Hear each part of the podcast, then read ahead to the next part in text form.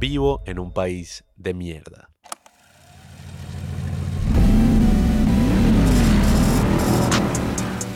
Hey. Whoa. Hey. Ok, ok. Espero que esta recomendación salga como lo tengo en mente. Estoy un poquito enfermo con gripe, espero que no se note. ah, ayúdame, máteme. Pero el punto es que llevo muchísimo tiempo postergando lo que tengo que decir ahora. Originalmente se planeaba que hiciera un video de YouTube, lo grabé, hice algunas pruebas, lo construí por completo en mi cabeza, pero como soy un vago y me cuesta organizarme con mi tiempo y ser eficiente con todo el tema de la edición de video, todavía estoy editando un video del juego del calamar, imagínense. You might also want call someone Keseki, son of a bitch. And that's how to say bad words in Korean. decidí taclear este tema a través de este formato y además creo que puede ser del provecho de todos los que vivan en Latinoamérica y como consecuencia vivan en un país de mierda.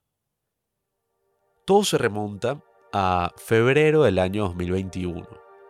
Mi hermana venía de visita después de cuatro años fuera del país y hace cuatro años, cuando mi hermana se fue, Recuerdo que en mi cabeza tenía esta imagen de que vivía en una ciudad súper cambiante, de que cada mes se sentía como un año y de que pasaban tantas cosas en este contexto sociopolítico tan controvertido en el que vivo, que cuando mi hermana regresara, después de unos cuantos años, se iba a conseguir con un país totalmente distinto del que dejó me puse a hablar de algunas referencias un poco eh, soberbias, refinadas. Eh, Milán Kundera tiene un libro que se llama La despedida, si no me equivoco. No lo sé, nunca lo leí, creo que leí la contraportada. Y hablaba de esta mujer que vuelve a su país, vuelve a Bohemia. Creo que eso queda en República Checa. Y se da cuenta de que todo lo que ella conocía cuando vivía en ese sitio ahora había cambiado hasta unos niveles donde se sentía una extraña dentro de su propio país. Y eso es justamente lo que creí que iba a pasar. Me apasioné tanto con el tema que hasta pensé escribir una obra de teatro al respecto. Una obra de teatro que mostrara una especie de distopía en unos cuantos años y de una persona emigrando y volviendo para encontrarse con toda la gente que dejó, todos los espacios totalmente distintos. Ay, esta gripe me tiene muerto. Nada, el punto es que pasaron cuatro años. No fue tan dramático como lo pensaba. Yo viajé, visité a mi hermana, di vueltas por todo el mundo, claramente. Y eventualmente cuando llegó el día de mi hermana visitándonos acá, en mi país, dije que iba a ser como una especie de grabación, una especie de blog sencillo para YouTube, donde documentara todos los cambios que mi hermana notó al estar fuera de su propio país por cuatro años. Yo sé que en general en el mundo la gente suele emigrar, la gente suele irse de su pueblo, la gente suele irse de su ciudad, suele separarse eventualmente, como la vida nos separa a todos. Pero mi problema, eh, o bueno, quería decir país y me salió la palabra problema. Mi inconsciente está hablando, pero en mi país, el gran problema que tenemos desemboca en lo que es conocido como la migración masiva. Yo vivo en Venezuela, no tengo miedo de decirlo. Eh, un momento en que quizás hasta me daría miedo decir que vivo en un país de mierda y que vivo, qué sé yo, en una dictadura. Pero ya que carajo, o sea, ya llegan momentos donde uno simplemente se estresa y deja todos esos miedos de lado, porque las cosas hay que hablarlas como son. Y en este maravilloso país en el que he vivido todos mis 21 años, hay un grave problema que seguramente habrán escuchado en las noticias. La sociedad está totalmente eh, desprotegida, las instituciones están tomadas, la economía está totalmente destruida, y eso desemboca con el fenómeno de la migración masiva. millones y millones de personas abandonando el país. Es un tema muy complejo, es un tema muy duro de hablar, es un tema que en Latinoamérica, bueno, nos ha marginalizado como sociedad. Los venezolanos somos como, bueno, un poco la porquería, así, ay, los venezolanos, asco, tal, los... Creo que los llaman los venecos, no sé, no me importa. Me sabe a culo. Pero el punto es que quizás esa mala fama y todas esas cosas que ustedes pueden estar viendo en sus países, puede que se vea como que, ah, bueno, gente que simplemente fue una situación mala, una situación difícil y tuvo que emigrar. Y así es en la mayoría de los casos. Pero yo no estoy aquí para hablarles desde esa perspectiva de la persona, del migrante, que tiene que abandonar su país con lo que lleva puesto, que tiene que huir a pie de su país. Afortunadamente eso no me ha tocado hasta ahora. Esperemos que nunca me toque. Pero como es una sociedad y como es un país, yo me he dado cuenta que las cosas siempre son más complicadas de lo que se ve en la superficie. Uno puede ver esta caravana de personas saliendo y decir, wow, mira cómo la gente está saliendo en masa en Venezuela, qué locura.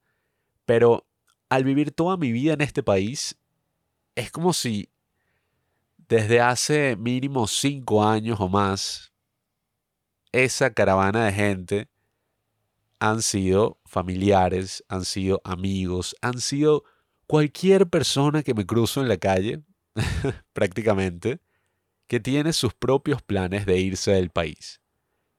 Entonces, bueno, X, para volver un poco a la historia de mi hermana y no ponerme aquí en una rant política, mi hermana llegó, eh, la entrevisté, hice una serie de preguntas que en verdad no llevaron ningún resultado interesante, porque la reacción de mi hermana no era tan dramática como esperaba. Fue más como que, coño, sí, las cosas están distintas, pero bueno, obviamente, han pasado cuatro años.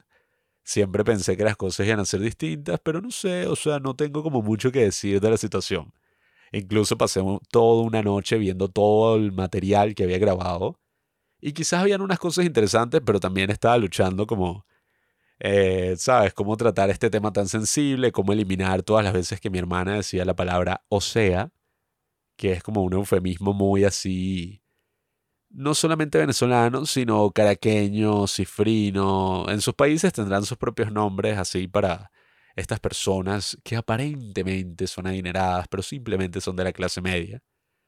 Eh, en fin, el punto es que no tuve y no obtuve el material que deseaba me sentía totalmente decepcionado, voy a serles honestos. Estaba como que dediqué tanto tiempo a esta idea, como unas dos horas, pero las dediqué y al final la cosa no se dio. Pero sí me dio muchísimo para reflexionar esa visita, me dio muchísimo para reflexionar y pensar todo eso que grabé, todo eso que escribí. Y por eso es que me he llevado a pensar que como joven, como joven venezolano, como joven latinoamericano, no sé si se han dado cuenta, pero creo que la juventud está un poco jodida. Y no estoy hablando de oportunidades, no estoy hablando de la sociedad, ya eso eh, es como un argumento en sí y algo que, claro, sería interesante de evaluar, pero aquí estoy hablando más culturalmente. Aquí estoy hablando del resultado de años y años de decepciones políticas, económicas, sociales. En mi caso, de ver a todos mis amigos huyendo del país, a toda mi familia, a prácticamente cualquier persona, como he dicho, que he conocido casualmente y que se llevan incluso hasta su maldito perro. Y me ha llevado a pensar, ok, el drama que viven los emigrantes es muy duro, es muy complicado pero ¿quién carajo está hablando del drama que vive la gente que se queda en un país de mierda? El drama que yo vivo es sin duda un drama difícil. Por algo todos estos millones y millones. Se estima que eventualmente sean 6 millones de personas para el año que viene. Más que Siria, las que abandonaron esta mierda. Y la abandonaron por una razón sin duda.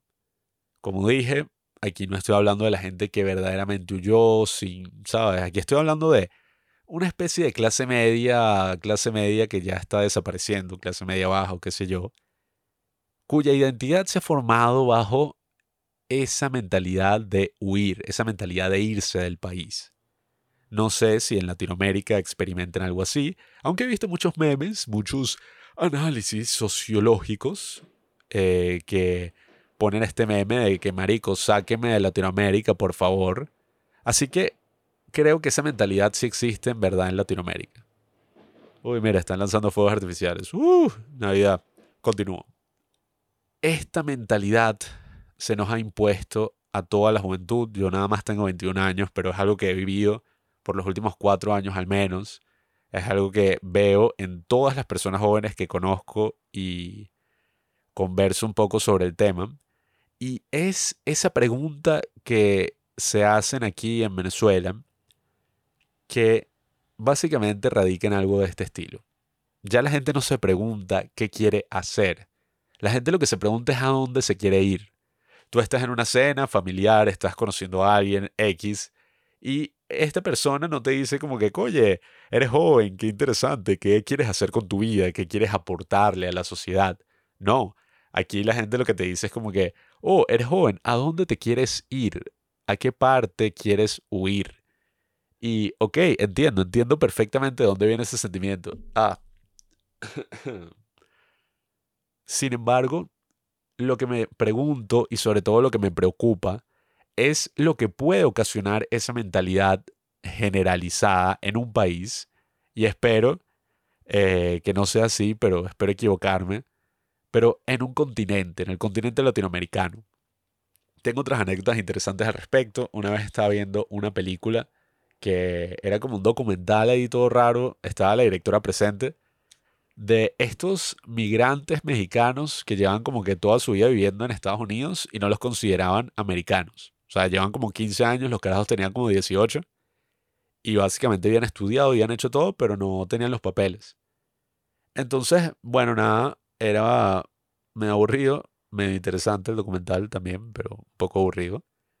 Y cuando se terminó se hizo una especie de cineforo, estaba presente la juventud venezolana, éramos como 30 chamos, 30 jóvenes, 30 eh, personas interesadas en el cine. Y recuerdo que la pregunta principal de la velada que se le hicieron a la directora fue algo así como que, ajá, pero ¿por qué simplemente esos mexicanos que viven en Estados Unidos no se fueron de Estados Unidos, no se fueron del país? Si la cosa era tan difícil, ¿por qué simplemente no se fueron? ¿Por qué carajo están ahí peleando haciendo todo este show? Y yo veía que la directora no sabía cómo responder. La directora era como que, marico, no entiendo, o sea, no entiendo qué clase de mentalidad es esa. Fue justamente también lo que yo pensé. Y es la mentalidad que tenemos casi todos los jóvenes, repito. Todos lo que nos preguntamos es a dónde nos queremos ir, no qué queremos hacer. Yo, que soy una persona tan iluminada, he trascendido esa mentalidad. Espero haberla trascendido, coño.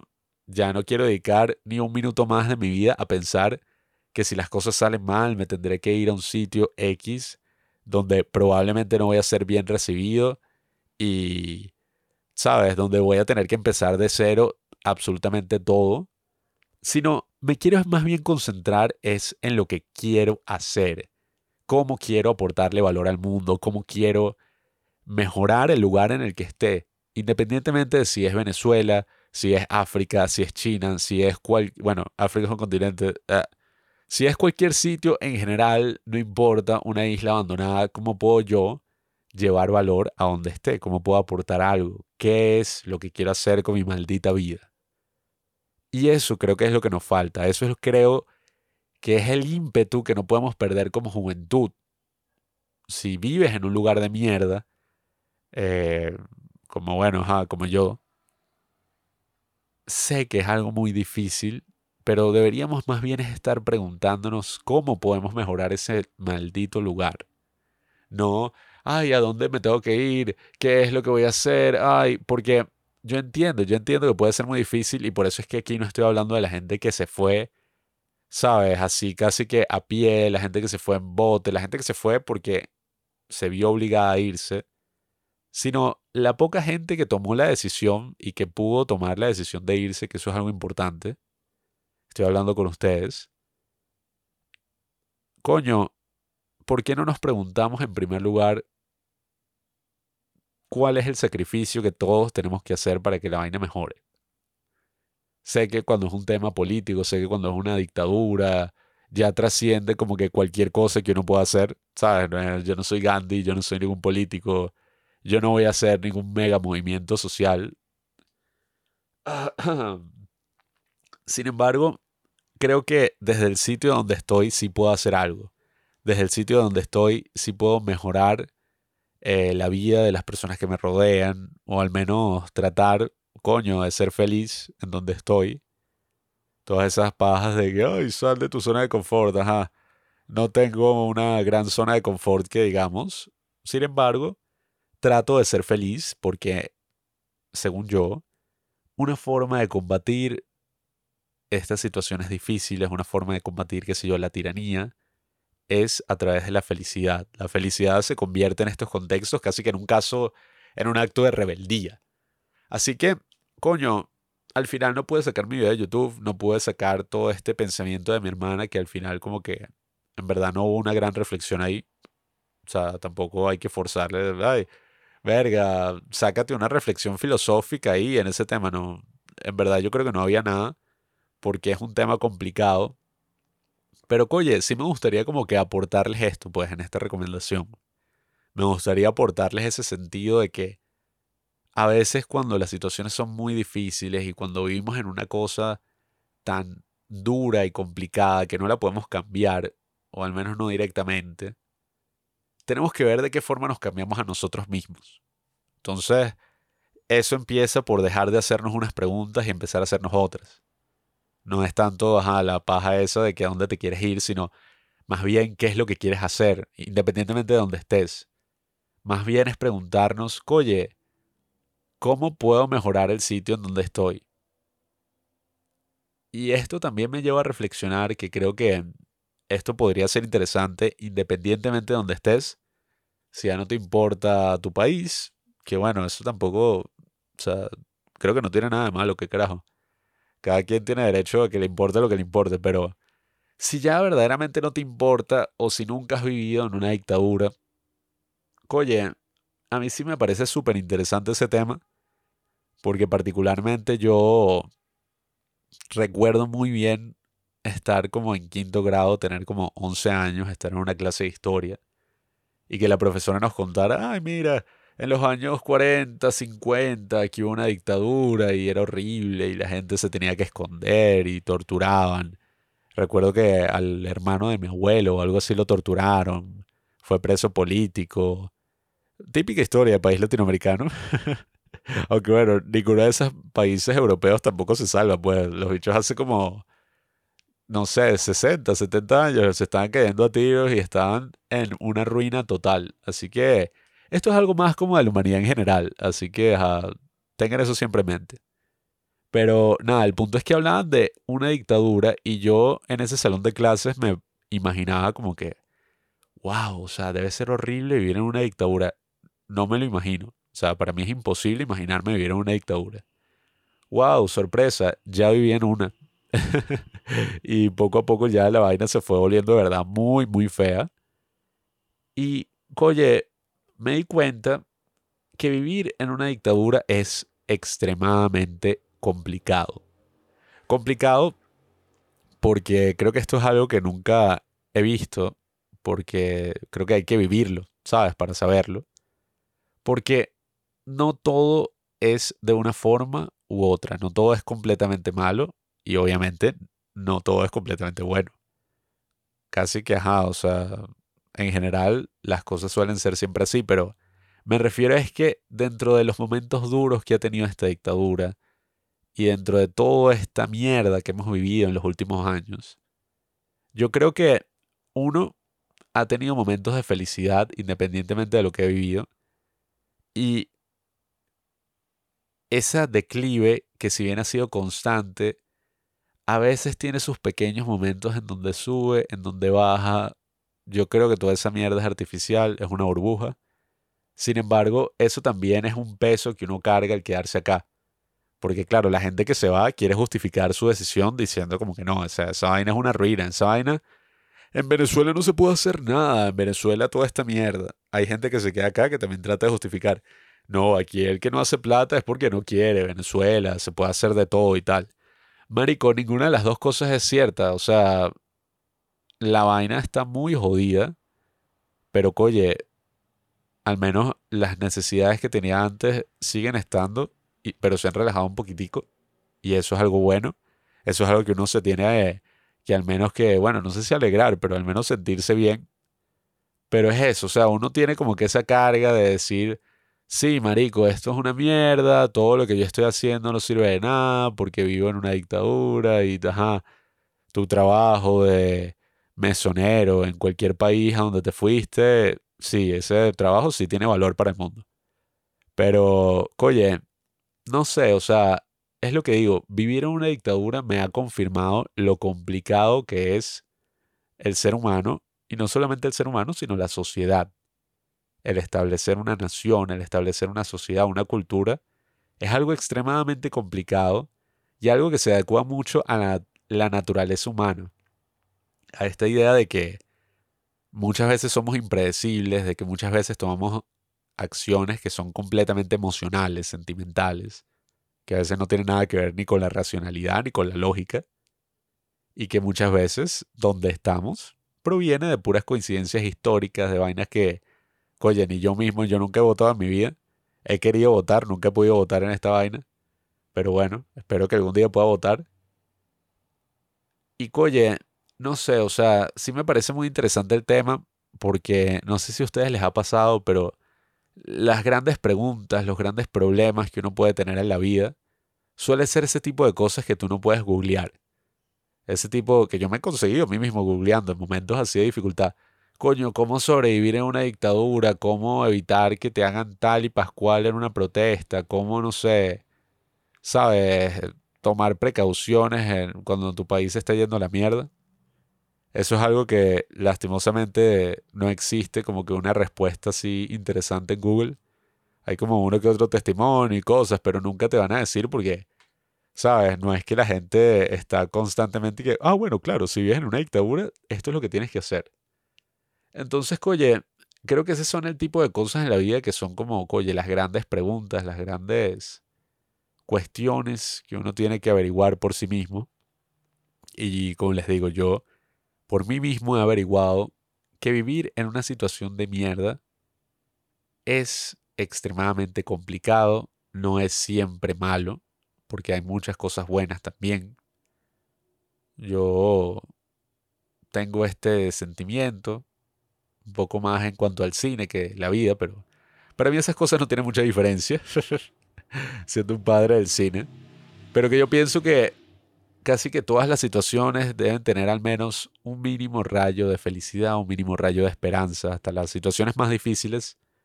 Uno viviéndolas a veces le puede conseguir humor, porque así es el ser humano. Y, oye, yo he conseguido momentos de felicidad gigantescos, momentos de risa, momentos de amistad, que coño, se terminan desvaneciendo porque todo el mundo se quiere ir de esta mierda. Eh, pero, oye, sí son importantes y, y las cosas que uno está haciendo, esté donde esté, tienen su debida importancia. El internet lo confirma. Un pendejo que baila y no sé, o sea, alguien así que se vuelve famoso sin ninguna razón y tú te das cuenta como, oye, el bicho vive en un país ahí del que nunca había escuchado. O este tipo es triple mega famoso, ¿cómo es que se llama? Cavi, ¿no? El, el pana este que reacciona como que a los life hacks súper estúpidos y que tiene como que un seguimiento ahí gigantesco, multi, no sé, una vaina loca.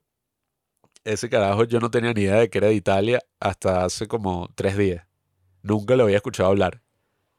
Eh, entonces, claro, es lo que digo, pues ahorita estamos yendo en una época donde ya lastimosamente estamos como súper globalizados. Eso tiene sus cosas buenas, yo creo que también tiene sus cosas malas. Pero, oye, mi mensaje, ya que esto es una recomendación, como dije en un principio, cambien, vamos a cambiar como pues, como sociedad, como juventud, esas preguntas de mierda por unas preguntas más valiosas. Y vamos a entender que vivir en una situación difícil, que seguramente toda la gente que vivió en dictaduras, nuestros abuelos, nuestros bisabuelos, todos nuestros antepasados que habrán vivido situaciones muchísimo más duras de lo que yo estoy viviendo. Todas esas personas tuvieron sus momentos de felicidad, tuvieron sus momentos de una gran tristeza, me imagino, en esas dictaduras. Y seguramente no vivieron la ladilla, al menos en eso sí creo que yo voy ganando, de que ellos tenían que vivir en una dictadura, pero algunos amigos de ellos se iban y les escribían como que, marico, si eres pendejo por quedarte allá. Esa es al menos una agonía que está reservada para unos pocos en la actualidad, gracias a todas las redes sociales. Eh, así que, oye, me quedo con eso. Esto es una competencia de sufrimiento, yo gané. Eh, pero bueno, nada, amigos. Eh, quiero invitarlos a eso, invitarlos a que si vienen a un lugar malo, piensen o al menos permítanse por un rato hacer ese ejercicio de, oye, ¿qué puedo hacer yo para tratar de que mejore? Porque esa es mi gran preocupación. Yo tampoco soy Gandhi o una gran figura política, Martin Luther King, qué sé yo. Eh, ¿Cómo es que se llama? Les Vales, una vaina así. Eh, no, yo no soy una figura política, pero, oye, yo sí me pregunto qué es lo que pasa con toda una generación que le enseñan que para arreglar sus problemas debe huir. Sé que eso suena muy bonito. Eh, y coye, espero que al menos haya algo de verdad ahí. Así que, coye, los países, las grandes sociedades que vemos hoy en día se construyeron a través de, las, de sangre, sudor y lágrimas, a través de gente que dedicó su vida a que, si bien es una mierda, las cosas mejoren. Si bien, sabes, partiéndose su espalda para que las cosas mejoren. No sé si sean comunistas, espero que no. Eh, váyanse a la mierda si es así. Pero, oye, es una visión histórica interesante la de saber que todas las sociedades prósperas se construyeron a través de situaciones muy, pero muy difíciles. Y si ahorita estamos viviendo una situación difícil, siempre trato de verlo como una oportunidad. La presión a veces es privilegio. Y esta presión que todos tenemos viviendo en un sitio devastado debería significar también una gran oportunidad de que mejoremos ese sitio en el que estamos. Si no nos gusta, ver de qué forma podemos dedicar nuestra vida a que sea mejor, a construir algo que, coye, que sea duradero, porque ninguna revolución ni ninguna mierda de esas va a crear nada duradero a largo plazo. Y si nos va a tomar 20 años o 30 años, bueno, marico, que nos tome. Yo no tengo problema. Yo soy joven y me sabe un poquito culo todas esas vainas de que, ay, ay, no voy a aprovechar mi juventud, ay, tal. Marico, jódanse. Yo voy a tratar de aportar en lo que pueda. Y bueno, quién sabe qué pasará dentro de 20, 30 años. Quizás siga aquí como un pendejo tipo Cuba. Pero bueno, nada, un cubano orgulloso. Y nada, hermano, hermana, hermane. Sigan adelante. Sigan escuchando a los padres del cine. y coye, deseenme que mejore, porque, o sea, esta gripe me tiene, pero tumbado eh, me ha tenido todos estos días, es como una gripe que anda corriendo por aquí. Ah, lastimosamente esto quedará para la historia, sí, este gran discurso épico, político, quedará para la historia, sí, con mi nariz tapada. Creo que yo no suelo hablar así usualmente. Así que bueno, nada, amigos, me despido, me voy a acostar a tomar pastillas para curarme y espero que cambien sus preguntas y que se concentren en lo que verdaderamente vale, en lo que verdaderamente construye. Gracias por escucharme, mi nombre es Juan Pablo, mi dirección es tal y tal para que vengan a meterme preso. Y bueno, nada, nos vemos. Apenas tenía 17 cuando la frontera. prometí a mi viejecita sacarla de la pobreza.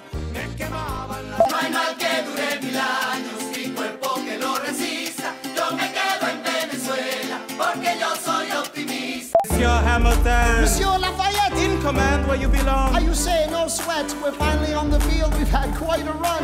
Immigrants, we, we get, get, the, the job, job done. done. I thought I had it all together, but I was led astray day you walked away, you were the clock that was ticking in my heart. Changed my state of mind. Love so hard.